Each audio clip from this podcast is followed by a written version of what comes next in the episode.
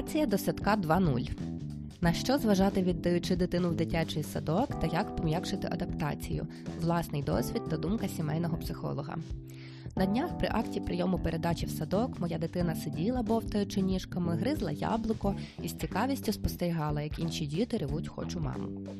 Це другий місяць садка, близько половини з якого було пропущено у зв'язку з хворобою. І це радше норма. Садок для дитини стрес, читай ослаблений імунітет і легкість підхоплення вірусів.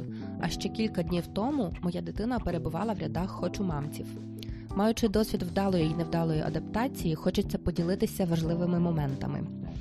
У мене був невдалий досвід з одним із найкращих приватних садків Львова. Незалежні ні від кого обставини, карантин, нестача, недбалість персоналу, чутливість малечі, відсутність особистого дедлайну, а найбільше мамині сумніви. Ось що провалило нашу адаптацію. Цього разу обставини склалися так, що я не особливо мала вибір ні з садком, ні з часом, ні з самим фактом віддавати дитину в садок чи ні, бо мусила звільнити собі час і простір для навчання. А отже, довелось налаштуватись, врахувати минулі помилки і просто зробити це. Just Do It – один із найкращих методів досягнути успіху, які мені досі траплялись.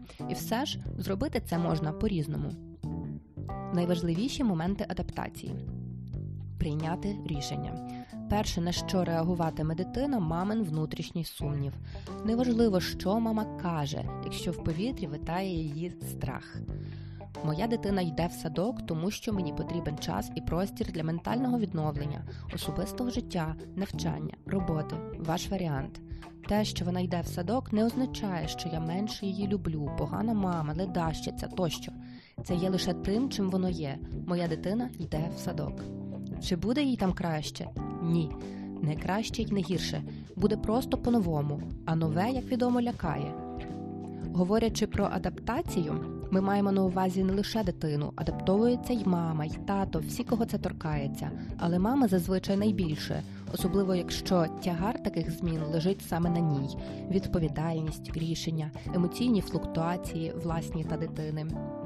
Садок треба мінімізовувати перш за все у своїй голові. Прив'язаність. Дитині важливо знайти опертя серед дорослих в той час, коли опікуни не поруч.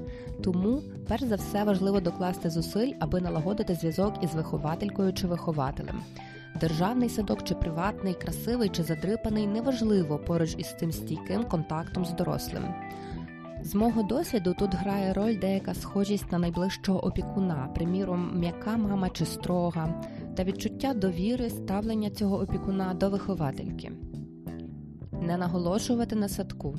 Не треба робити з того садка велику подію. Ми ж не пояснюємо дві години, чому йдемо в гості чи до крамниці.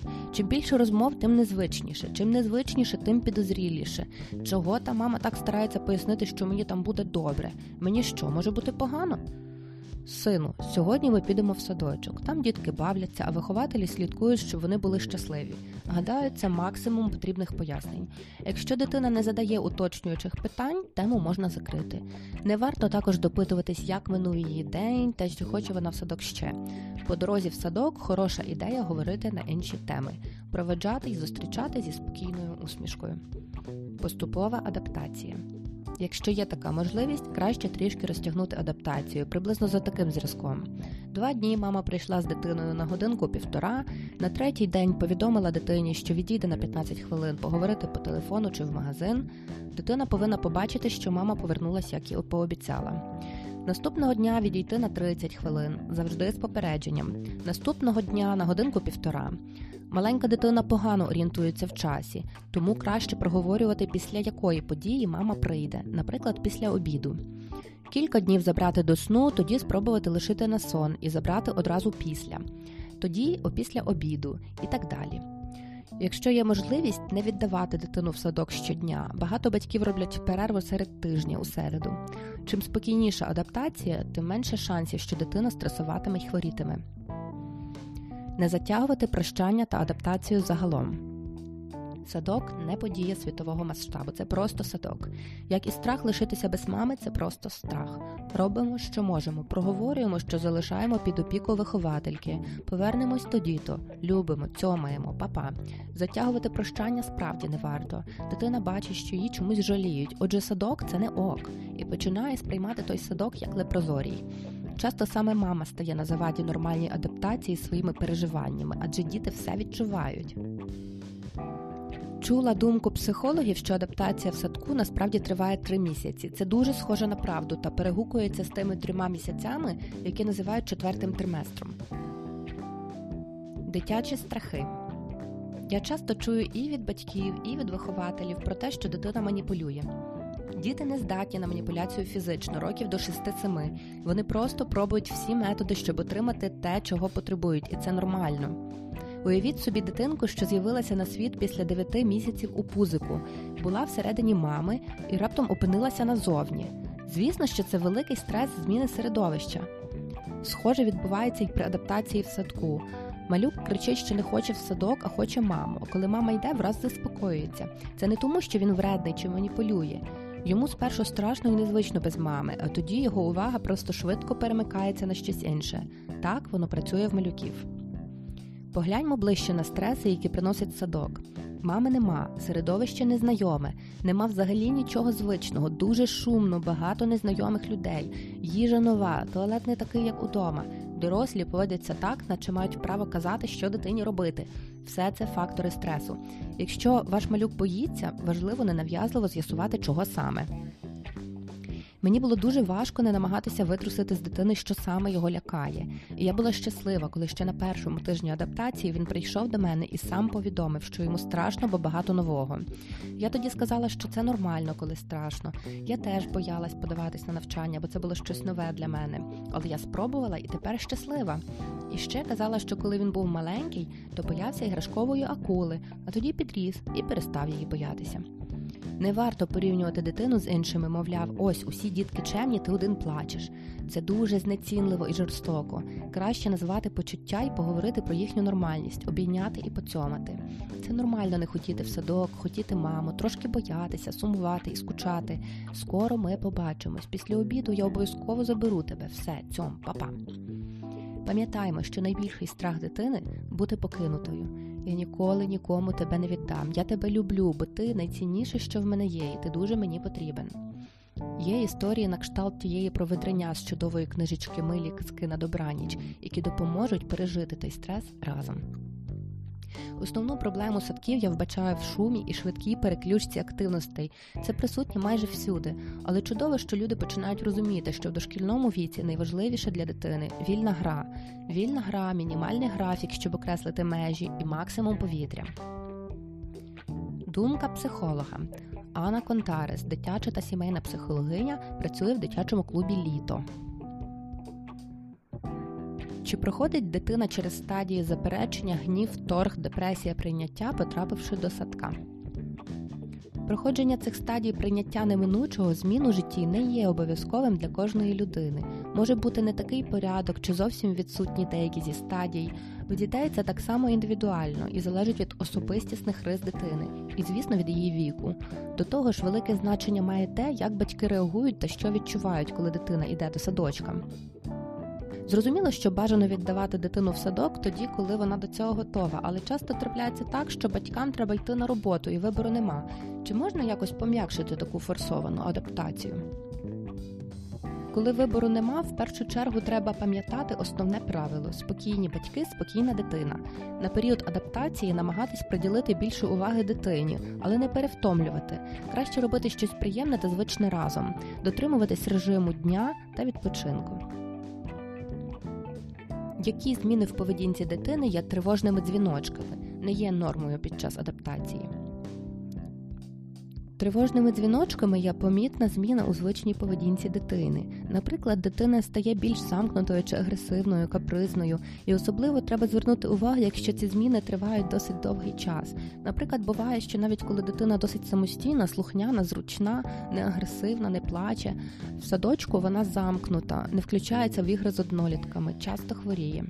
У період адаптації зміни в поведінці будуть, але невеликі, та повинні зникнути при вдалому проходженні цього періоду.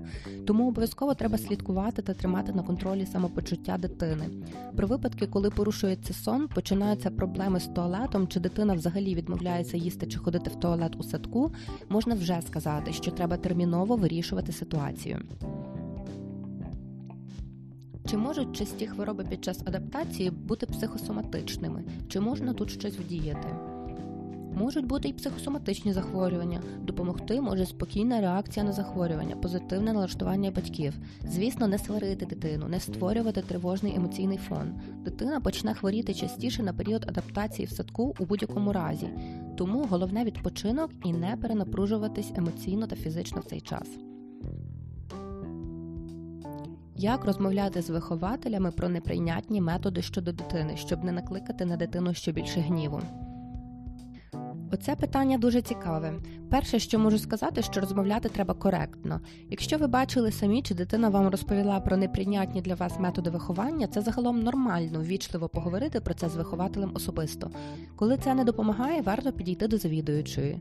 Всі люди можуть бути не ідеальні та помилятися, але в садочках здебільшого працюють професіонали, тому не треба боятися, ви краще знаєте свою дитину, і вихователі охоче співпрацюватимуть з вами.